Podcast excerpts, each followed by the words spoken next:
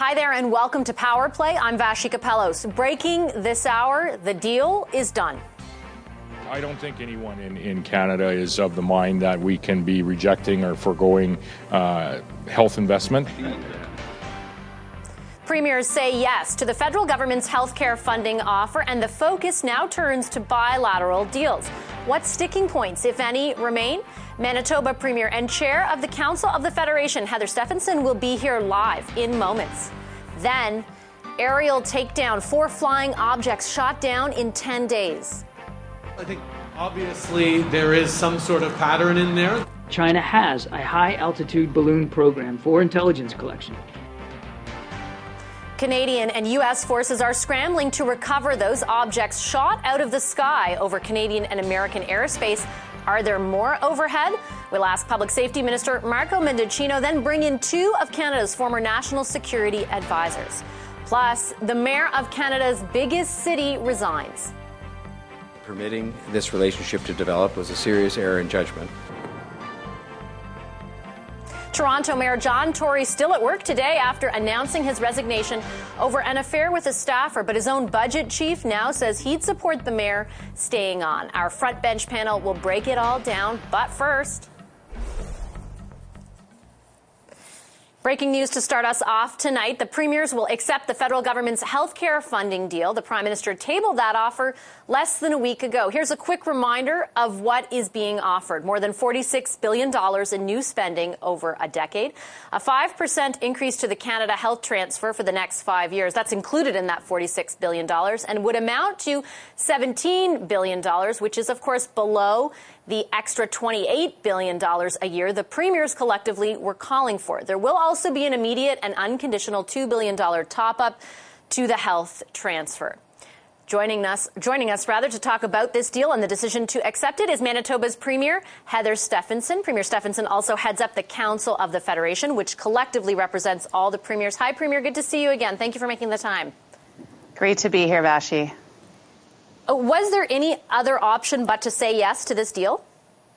Well, I think Canadians want to see us working together. And I think after two and a half years of, of trying to get to a table to have these discussions, I think this is a positive step in the right direction. We had a good meeting with all of the uh, premiers across the country today.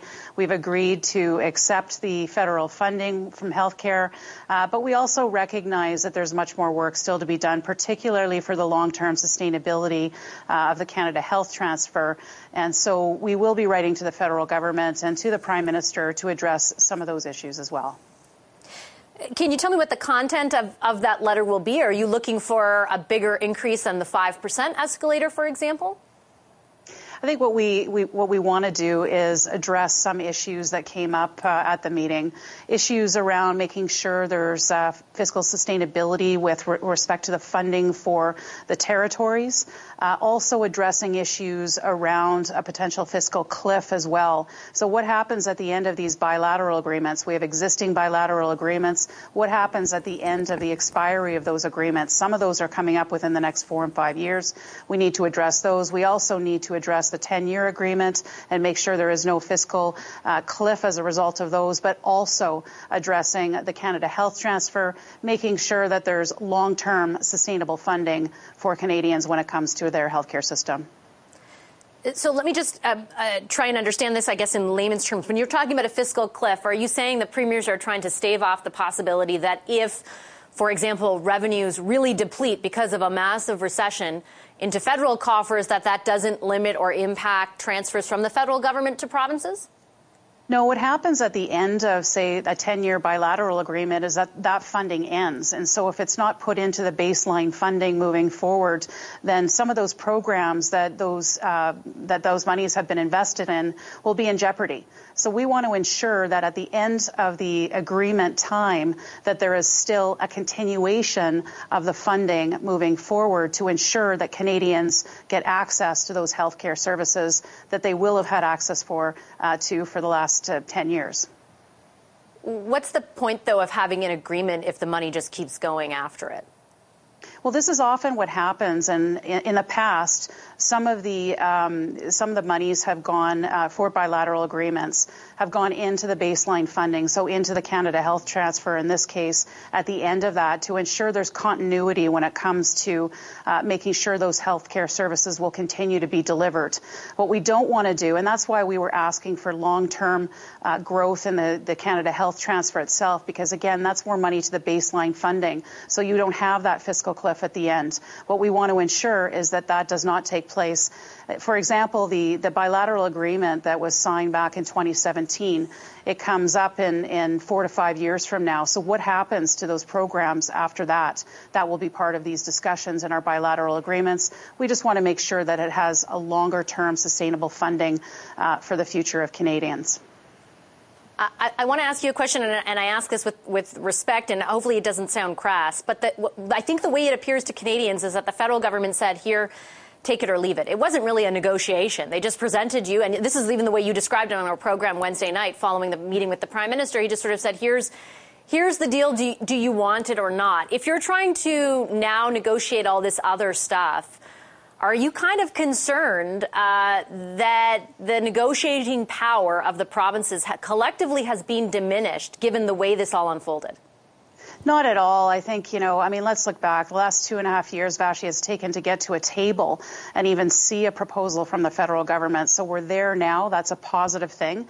But I think it's it's prudent moving forward that we address some of these issues in the way of a letter to make sure, you know, the prime minister is aware of some of the concerns that we have after these uh, bilateral uh, bilateral agreements end.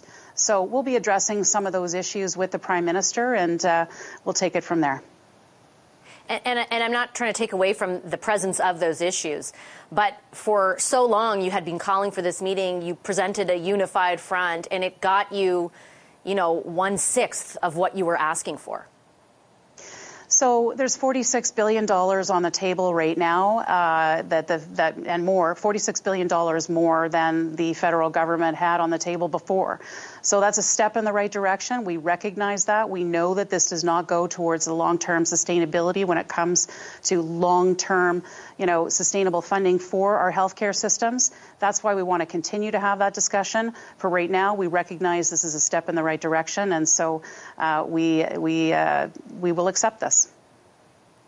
Was your ask out of line? And, and, I ask that just because of the situation that occurred during the pandemic, where there were really large transfers from the federal government to provinces around healthcare that contributed to a, a very large deficit situation for the feds. Should, should the premiers have recalibrated their ask to better reflect the fiscal reality?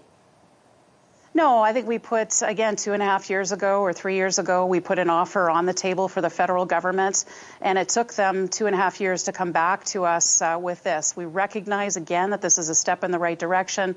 We'll take that for now, but we want to continue those discussions about a long term funding model for the sustainable uh, funding model for, uh, for Canadians with respect to our healthcare systems. Okay, Premier Stefanson, I'll leave it there. Thanks very much for your time this evening.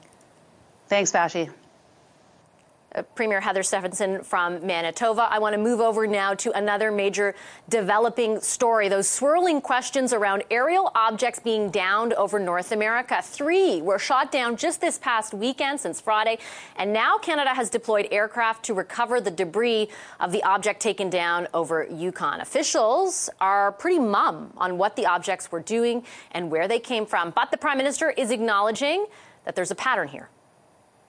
Well, I think obviously there is some sort of pattern in there. The fact that we are seeing this uh, in a significant degree over the past week uh, is a cause for uh, interest and, and uh, uh, close attention, uh, which is exactly what we're doing. We know the first one was Chinese. They admitted it. They claimed it was a weather balloon. We know it's not. These three, we don't have attribution for right now. We don't know. We don't know who owns them. Um, so I'm not going to take anybody's uh, word at face value here until we can get a chance to, t- to take a look at them. Well, I think what we saw over the United States, I visited the United States last week, is part of a pattern. Uh, where China, but also Russia, are increasing their intelligence and surveillance activities against NATO allies.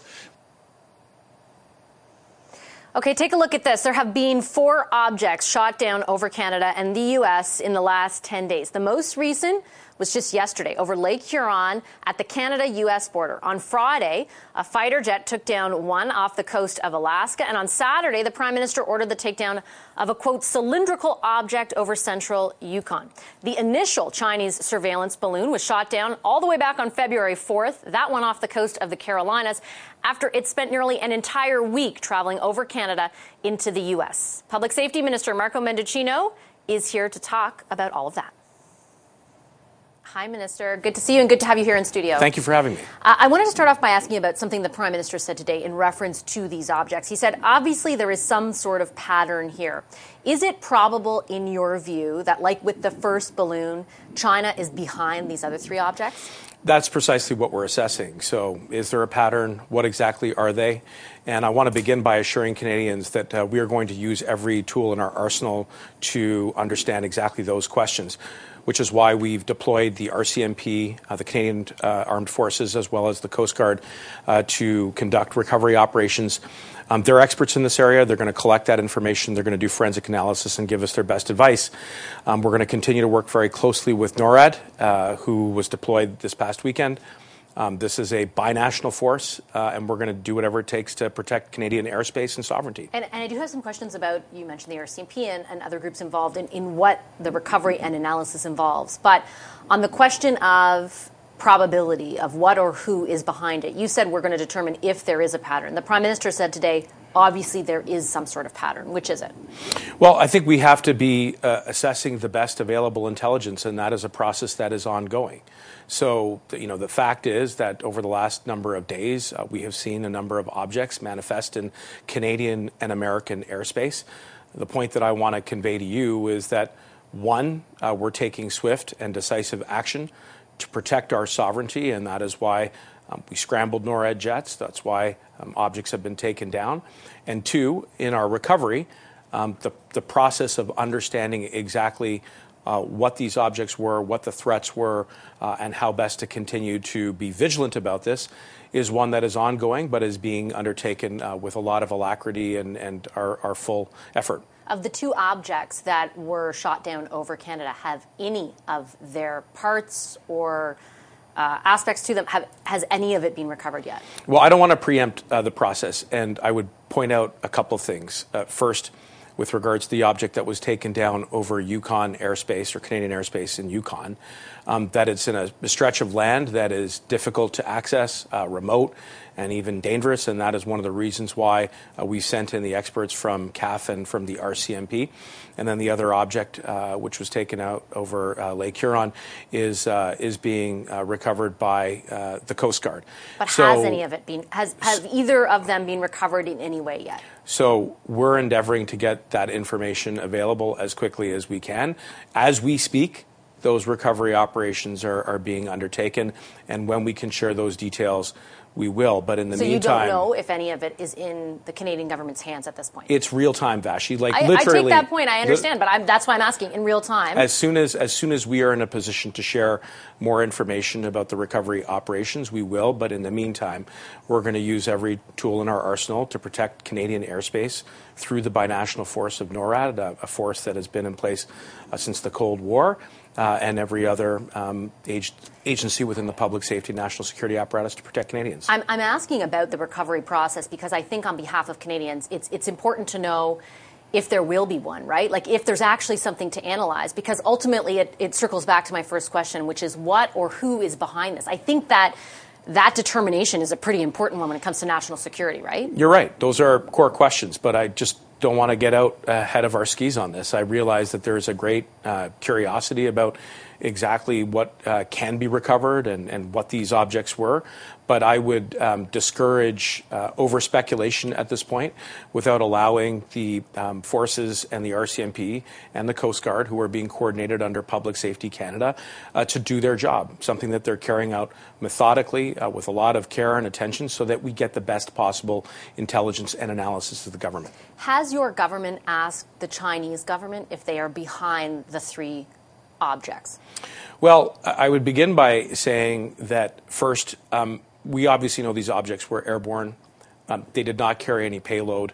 And third, um, they did violate our airspace and American airspace, which is why we acted swiftly and decisively.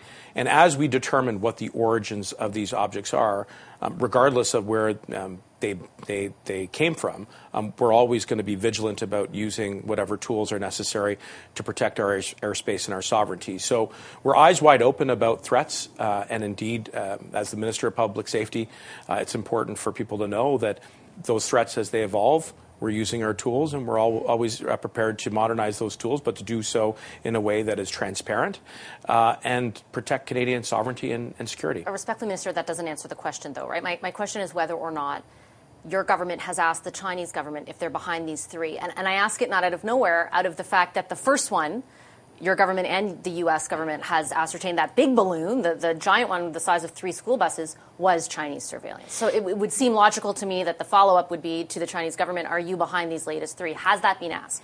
We're uh, looking at the origins of uh, all of these objects. We're looking to ascertain exactly um, how they uh, got here and what their uh, capabilities were. And as we have a better understanding of that and the recovery processes which are under, being undertaken right now, um, I can assure you that um, we'll always respond and denounce any hostile activities, regardless of what the state uh, was that, uh, that engineered them.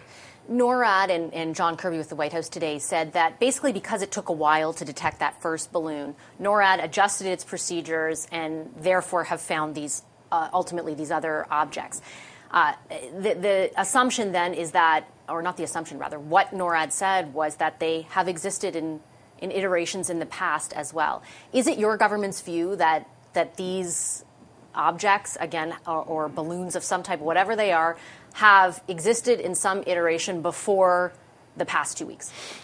Look, I, as I've said before, I think that's precisely what we're digging into right now through the recovery operations. And hopefully, by acquiring um, some of the debris, uh, taking a good look at it, and then putting the intelligence lens on it and getting the best advice to other colleagues in government, including uh, DND and CAF, who are also on site and are looking at this material, uh, we can come up with the best conclusion to the question that you posed. But in the meantime, I do think you're right to highlight that, that NORAD, which uh, Canada and the United States uh, have been part of now for the better part of 60 years out of the Cold War, uh, has been deployed in a way that should reassure Canadians that we are able to respond to any threat in our airspace.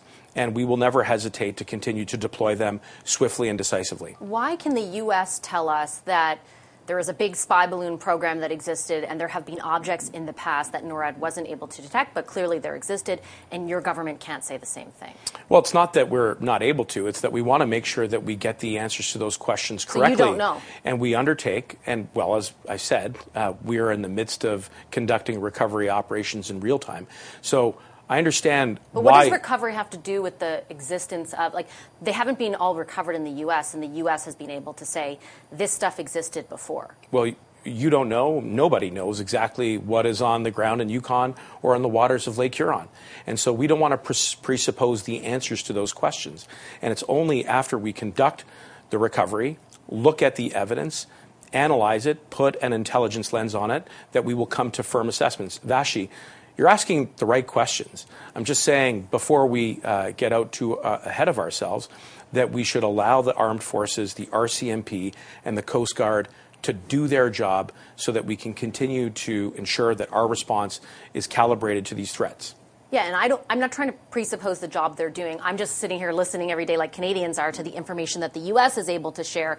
And it is noticeable that it's far more than what your government is sharing with us at this moment. But I, but I take we want to be we want to be as transparent and as upfront as we possibly can be. And look, our we'll continue to provide briefings as we as we can and as the recovery operations are being uh, completed. I just have one quick question for you, and this is I think under your purview, and that is around. Okay, we know for sure where the first balloon came from. Both your government and the U.S. government has confirmed it's Chinese surveillance. The U.S. has blacklisted six entities in the People's Republic of China for supporting the PRC's modern mil, mil, sorry military modernization efforts, and that's specifically related to aerospace, including the balloons. Will your government follow suit? Like I said, um, we'll never uh, hesitate to condemn the hostile activities, regardless of where they originate from. Uh, we've done so in the past, and we'll continue to going forward.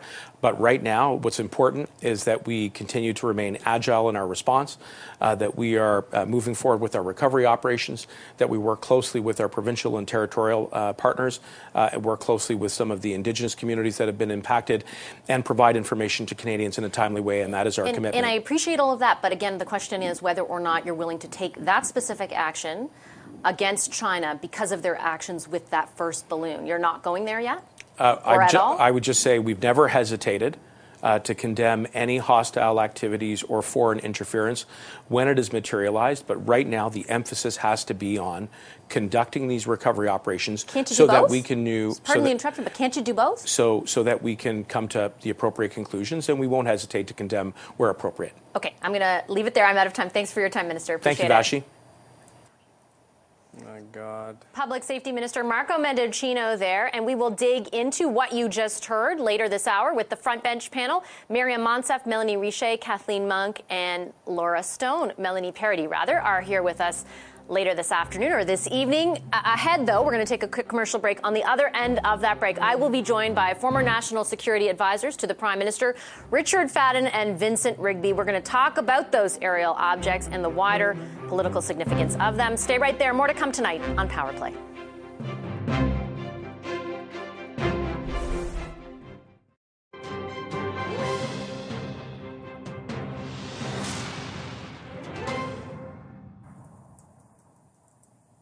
Welcome back to Power Play. Just before the break, we were speaking with Public Safety Minister Marco Mendicino about the four aerial objects shot down over North America in just the last 10 days. The first was shot down on February 4th, and then three more downed since Friday. Both the U.S. and Canada have confirmed the first one is believed to be of Chinese origin, but a determination has yet to be made on the origin of the others. Let's get some more analysis on what it all means now from former CSIS director and former National Security Advisor Richard Fadden and former National Security Advisor and Intelligence, sorry, no, no, National Security and Intelligence Advisor to Prime Minister Justin Trudeau, Vincent Rigby. Hi, Mr. Rigby. Hi, Mr. Fadden. Good to see you both. Good to be back. I appreciate you Thank making you. the time. Uh, Mr. Mr. Rigby, I'll, I'll start with you. Uh, I know both governments right now are hesitant to confirm the origins of those three other objects. If they are not able to recover much of them, uh, do, do you think they will continue to hesitate to go there, or is there a pattern established of behavior by China? I think it's very difficult to say right now, uh, based on the information that we have. We can't even definitively say that uh, these objects that were shot down, the three over the weekend, were of Chinese origin. And certainly, what they're saying publicly right now is they can't. They can't definitively say uh, whether they are Chinese. Uh, we don't know for certain whether they're balloons or another type of object. So there's just a great deal of mystery surrounding this right now, and that's actually the headline. I think you heard that from Minister Mendicino as well, in terms of they need to get this information, and until they get this information and they see the wreckage, it's going to be very, very difficult to pull the pieces together. It's a little bit like a jigsaw puzzle right now, but several pieces are missing, if not more. I was telling you, Mr. Fadden, in the break that I was speaking to some of my sources who are involved in this, who were saying finding those missing puzzle pieces, as Mr. Rigby so accurately um, characterizes them, is almost next to impossible, given the weather conditions, given where they went down. In the absence of them, how uh, difficult is it to ascertain the level of security threat here? Well, it is difficult and there's no certainty. I mean, I, I understand why the government to some degree is reticent to go on about it, but if you contrast what our government is saying with that which the American government is saying, it's pretty telling. They are much, much more firm in their view while still maintaining the possibility that additional intelligence may send us off another path. But until we get it all done, I think uh, we're going to have to up our security level, our threat level. I mean, the first balloon was clearly Chinese. It was an invasion of our sovereignty. It should not have been here, and it was the size of a regional airliner. So, if that's not a threat, both in international law and from a kinetic thing, I don't know what is. Um, and I think we are being uh, slightly too cautious in Canada. I mean, we have had three of these plus the balloon. They have all occurred within 10 days of one another. I mean, coincidence is a wonderful thing, but I do think we're pushing it a little far. What are your thoughts on that, Mr. Rigby? I think again, it's it's difficult to draw any definitive conclusions, especially about the last three, but I completely agree with Dick. Uh, the first one has been identified as a, as a spy balloon, for lack of a better term. And it did, and it, it did pose a threat. There's no doubt to Canada's national security. Whether the other three items are are national security threats, only time will tell. It's difficult difficult to say. But I, I totally agree with Dick. Just based on what we've seen with that first balloon, this is reason for concern. Um, this is again reflective of Chinese behavior that we've seen in the past, aggressive. I mean, you can say, well, everybody collects intelligence, but this is a, a balloon flying over your sovereign space, collecting information. And uh, a more assertive China, a China that we've seen conducting a lot of hostile activities against Canada, whether it's foreign interference, whether it's cyber attacks, whether it's intellectual property theft. It's just one more step, I think, in these in these Chinese actions, and so hopefully. Uh, it'll resonate with the government, but also resonate with the Canadian public. And I suspect that uh, the United States is going to be reaching out to allies and saying, "Listen, look at what we've seen here. We need to do more as as as allies." The interesting part also jumping off of this is even if you separate the three the, the three latest ones that first one which um, you know we've all uh, talked about is from China, according to both authorities in the U.S. and in Canada. The U.S. says is actually part of a much larger program, a pretty well-developed program uh, that saw 40 of them, as many as 40 of them. Uh, what I mean, it's difficult to assign motivation, obviously, but on the question of what might be motivating China here, what comes to mind for you, Mr. Fadden? Yeah, I think that's a very good question because the answer to that question will help us answer a whole slew of other of other questions. I mean, I think we have to put ourselves to some degree into the Chinese shoes. Uh, we in Canada recently have irritated them considerably with the Indo-Pacific strategy by saying that they're adversaries. I was about 10 days ago uh, on a virtual call with a Chinese think tank, and boy, did they make it clear they were annoyed with us. Uh, you know, they've didn't think it was necessary. You know, we're we, we continue to uh, transit the Taiwan Straits. Biden and the United States generally are being much more aggressive. So they may actually feel put upon by the West right now. And maybe they pick this as one way of signaling to, that, to us uh, they're capable of pushing back. It's not a particularly dangerous or kinetic activity, this balloon. But I think if there is anything that I think has some possibility of coming true is that they feel that with all of this pushback by the West, they feel their national honor is a little bit being impugned and they're pushing back. The key now is to not allow it to escalate because if they wanted to drive a wedge, for example, between the president in the United States and the Congress, well, do, they're doing a very good job of it and they're distracting him from a whole raft of things. So I think part of the why is they want to push back against the West to make sure we never forget that they're an important country just on that on that point, Mr. Rigby, um, you know, if that is in fact the case, and we have witnessed what the political reaction has been like in the U.S., right, where there was all this very public back and forth about the decision to wait a little while before, uh, you know, almost a week before shooting down uh, the first balloon. You know, how, how, important is the way in which uh, both the both Canada and the United States reacts to this, and how closely do you imagine China is watching it? Oh, I suspect China is watching extremely, extremely closely. There's absolutely no doubt that it was a spy balloon, notwithstanding Chinese protestations that it was just a meteorological balloon. But I mean, whether this was an escalation um, with this particular spy balloon, the Americans have indicated, and the command of NORAD has indicated that there have been previous incursions by uh, Chinese spy balloons that were not necessarily caught in real time by by NORAD. So there there may be a bit of a pattern here. So it's difficult to say whether this was specifically an escalation. We'll see what happens with the with the discovery of the debris for the for the three uh, objects uh, shut down over the over the weekend. But but without a doubt, they're going to be watching very closely, and and it's quite interesting to watch what's happening south of the border because because this is a political football without a doubt. Uh, we know that broadly speaking, the Republicans and the Democrats have, you know, more or less the same threat assessment of China, but you can see the way the Republicans are are, are pushing the Biden administration, and in many respects, the the prime one of the one of the motivations for Biden right now is to is to respond to those those Republican protestations and and uh, not to be seen as, as, as weak. And this this you've seen this throughout U.S. history when it when it comes to China or, or Russia or other hostile state actors. So without a doubt, China is watching this very carefully, and, and they're probing in to see what kind of a political and and uh, a more kinetic reaction is. And we've seen to some extent that there has been a kinetic reaction. Yeah. Oh, certainly, Mr. Fadden. I just have a few seconds left. Last word to you. I can see you want to jump in there. I just wanted to say, pattern or not, the spy balloon should not have happened. Uh, I have difficulty believing it just happened because somebody made a mistake. So uh, uh, Vincent may well be right. There may be a pattern or not, but the balloon occurred. It has raised our threat level. I would not like to be the pilot of a small plane in North America whose uh, transponder goes offline these days. That alone is disrupting North America. Well, that's really been the threat that they've pointed to, right? These 3 mm-hmm. latest objects have been at a lower altitude right. and pose a threat to yep. people, uh, to, to vehicles up in the air. Okay, I have to leave it there. I'm out of time. Thank you very much, both of you, for your time and your analysis this evening. Uh, Richard Fadden and Vincent Rigby. Still to come this evening, the front bench will talk a little bit about how the government is responding to fears of Chinese spying. First, though, Political news you need to know about a, round, a roundup rather in the list is next. Stay with us.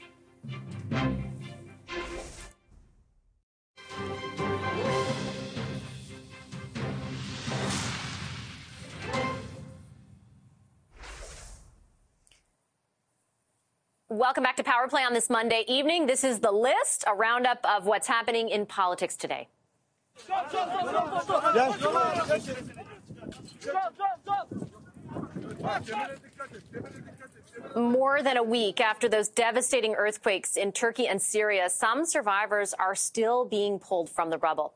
This 39 year old woman was rescued alive in Turkey and taken to hospital. Uh, the death toll continues to rise there. It's now surpassed 35,000 people. There's growing public anger as well, and Turkish authorities, as a result, are now issuing arrest warrants for people tied to collapsed buildings.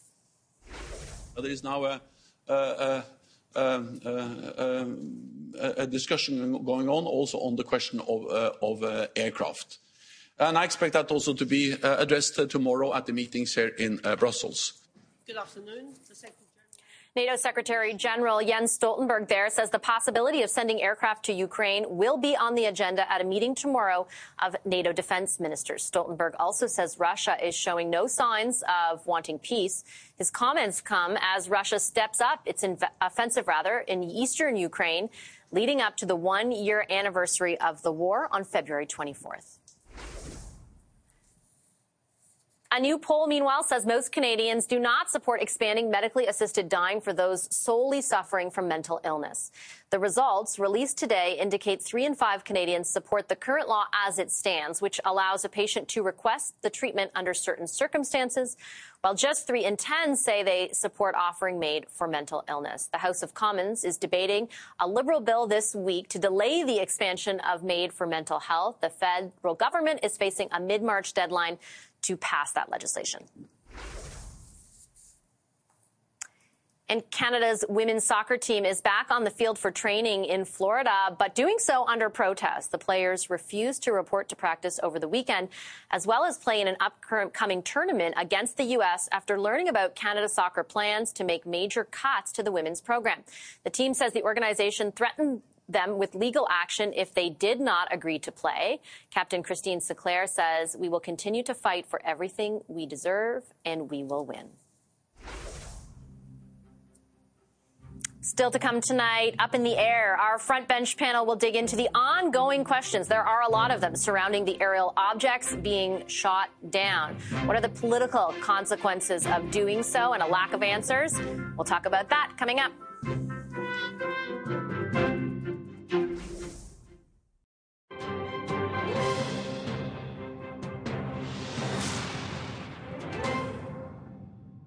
Well, I think obviously there is some sort of pattern in there. The fact that we are seeing this uh, in a significant degree over the past week uh, is a cause for uh, interest and, and uh, uh, close attention, uh, which is exactly what we're doing.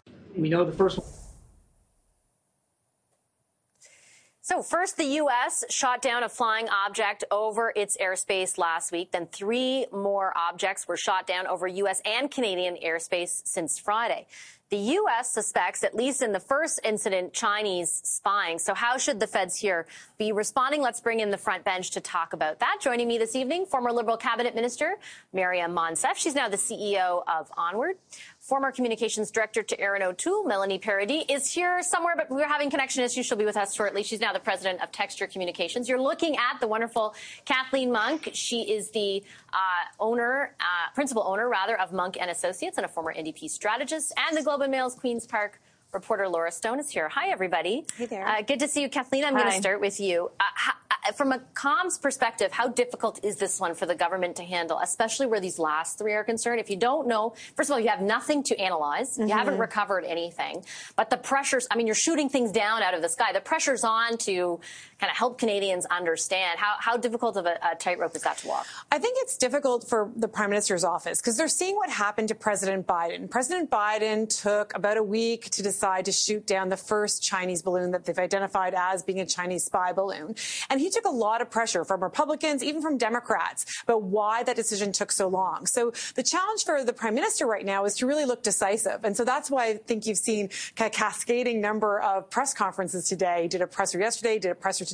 His minister did a presser, even with dragging in the uh, Minister of Fisheries who's in charge of the Coast Guard. So they're really trying to show that they're making quick and decisive action and, and they're communicating a lot to the public. But the question is, you know, will it work? And will, will Canadians actually buy it? Because the question that you heard in question period today was, you know, why didn't Canadians shoot down, why didn't our military shoot down the, the object over the Yukon? Now they were scrambling. Apparently the U.S. jets got there first, so they took, took the object down. But I think for Justin Trudeau, he's got to ensure that he is showing that his government is acting. They're on the file. They're in communication with the U.S. and they're acting in coordination. Otherwise, he's going to face his opposition, who's already pushing on him in the House, saying, you know, the problem why we didn't scramble fast enough is that we don't have the F-35s, that our military is not furnished with the proper gear, and um, that we don't have the right intelligence. So I think that's why we're going to see them leaning into more communication right now than they can. I think what he said around that was, and he's been asked a few times, so as ministers, that NORAD basically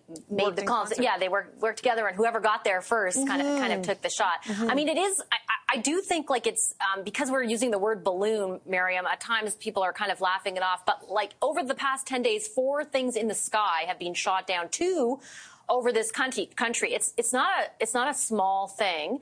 And I wonder, to Kathleen's point, um, you know, if, if, you think the government is trying to get out there quite a bit, trying to talk about it a lot because of what we saw take place in the U.S. Well, I think there's certainly reason to be concerned. And what we saw with the cooperation between the US and Canada is the system working. NORAD exists for this exact reason. And what we're seeing in terms of communications is a recognition that, you know, we've just gone through a period in Canadian history when misinformation, disinformation, conspiracy theories have jeopardized public health and safety. So on the one hand, there is uh, some careful uh, analysis around when do we want to share information, how certain do we need to be. On the other hand, I'm sure there's a you know consideration happening within the government around you know if we don't respond uh, quickly, then the government will have the challenge of having to manage an even bigger challenge around managing that misinformation and disinformation. But I, you know, heard Marco Mendicino, I heard Anita Anand speak immediately on Friday night to Canadians. The Prime Minister spoke the next day. Um, what I'm seeing is a recognition that sharing information and being transparent with Canadians as quickly as possible with the information they have is a priority. So there's a couple of things to parse out there, and, and Melanie, I'll get you to weigh in. First of all, I think it's acceptable to people that without recovering the remnants of these three latest objects, it's difficult to ascertain exactly where they came from or who owns them, things like that. But the first balloon is not so nebulous, right? We know that came mm-hmm. from China. It's been asserted by this government. It's been asserted by the U.S. government. And the, you know, my final line of questioning to the minister was around, well, what is Canada going to do in response? Because the U.S. government made a pretty specific announcement to ban certain entities in China that are connected to the manufacturing of these balloons. And the military program that uh, conducts this big this big balloon program, right? It's not just one or two balloons. We know now from the Pentagon it's a big balloon program, and and there was no specific response yet from the federal government. Uh, will there be pressure to do so? I take the point that on the three others we don't know a lot yet. I think that's very fair, and you don't want to put misinformation out there. On the first one, we do know some things though. Yeah, and, and further, I want to give a shout out to Larry, Larry Maguire, who's the uh, the Conservative MP in, in, Manitoba, who's been tracking this issue for years and and pushing this forward and trying to get the Canadian government to take greater action. Um, specifically in the United States, they passed legislation. I, I believe in the past year or two, they created a, an office specifically dedicated to tracking these aerial, unidentified aerial phenomenon, um, and to trying to determine where are they coming from what is it that they intend to do, um, and just generally gathering intelligence. They also issued a public report in 2022 with uh, with some of the results of those studies, including that there were, they tracked like 500 of them over the past many years, about half of which have been in, in the past two years alone. So there are a lot of these up there in, in the sky, which is a bit alarming. But the United States has done a really good job of of being quite public with their information and uh, and sharing that with Americans. And the Canadian government has not done the same thing. And so the Conservatives have been calling on, on Canada to, to take that action specifically to, to you know, strike a, um, a group within, within government that is responsible for developing a scientific plan to address these, figure out where they're coming from, what it is that they're doing, and share an appropriate amount of information with Canadians about them. The only thing I'm not sure of, Laura, is, and I, and I again tried to ask, but like, is the Canadian government aware of the prevalence of it to the degree that the U.S. is. Like, it seems like U.S. intelligence is on this. Has it maybe not been a priority because the, the threat was, you know, uh, deduced to be at a certain level, maybe not as high as, as we might perceive it to be now? I'm not sure. Well, I just don't think Canada is as used to dealing with these issues as, as the United States. We don't have the same capacity.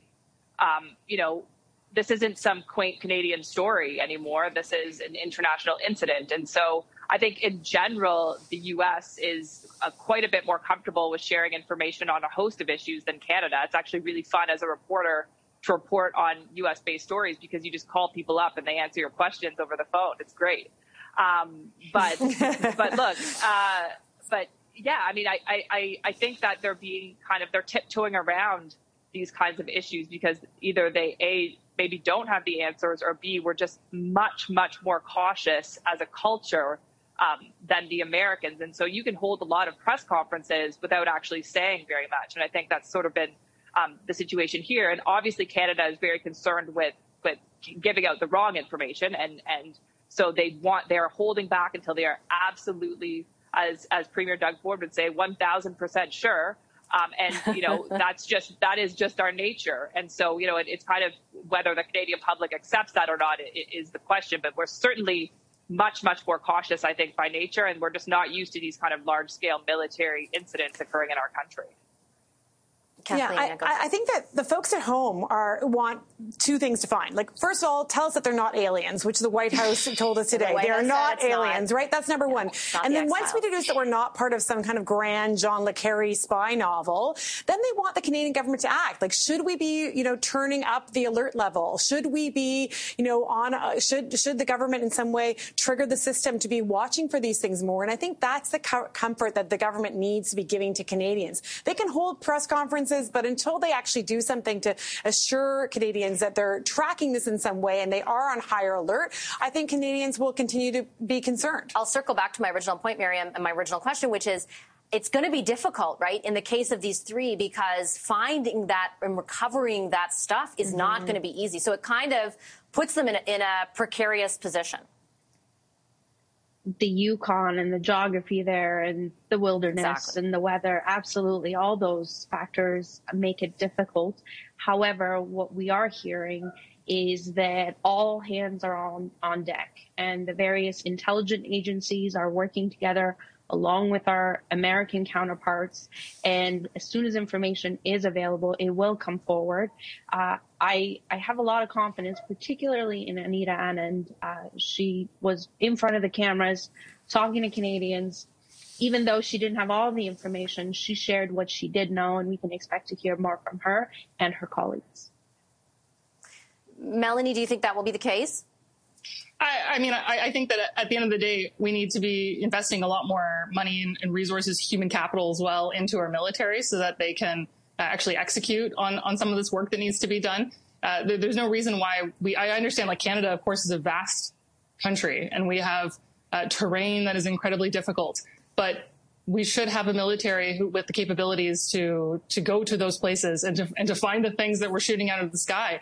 Um, I hope that in a strange way, this this helps to uh, recruit a lot more people, a lot more Canadians into our military because now they're going to have a very interesting new mandate that that perhaps um, young Canadians had not had not considered before. There's a, there's a new frontier out there in space that we need to be very concerned about, and uh, we need our military to be equipped to to handle it. Yeah, I wish we had time for a longer discussion, but I do feel like what's happened with Russia and Ukraine, and then all this stuff certainly like makes us view what it means to invest in a military and maybe, mm-hmm. or, or, change kind of the context around that discussion. I do have to leave it there. Thanks very much to our front bench, Laura Stone, Melanie Paradis, Maryam Monsef, and Kathleen Monk. We have to take a quick break. On the other side of that break, today's takeaway. Stay right there.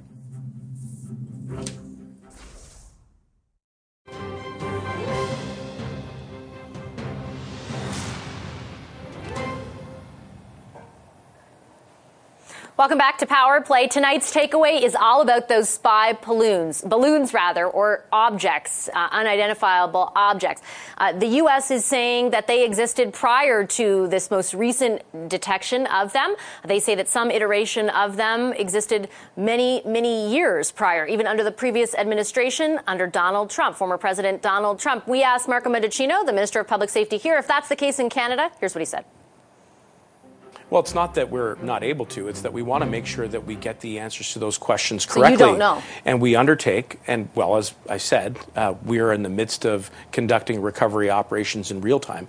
So I understand but what why. does recovery have to do with the existence of, like, they haven't been all recovered in the U.S., and the U.S. has been able to say this stuff existed before? Well, you don't know. Nobody knows exactly what is on the ground in Yukon or in the waters of Lake Huron.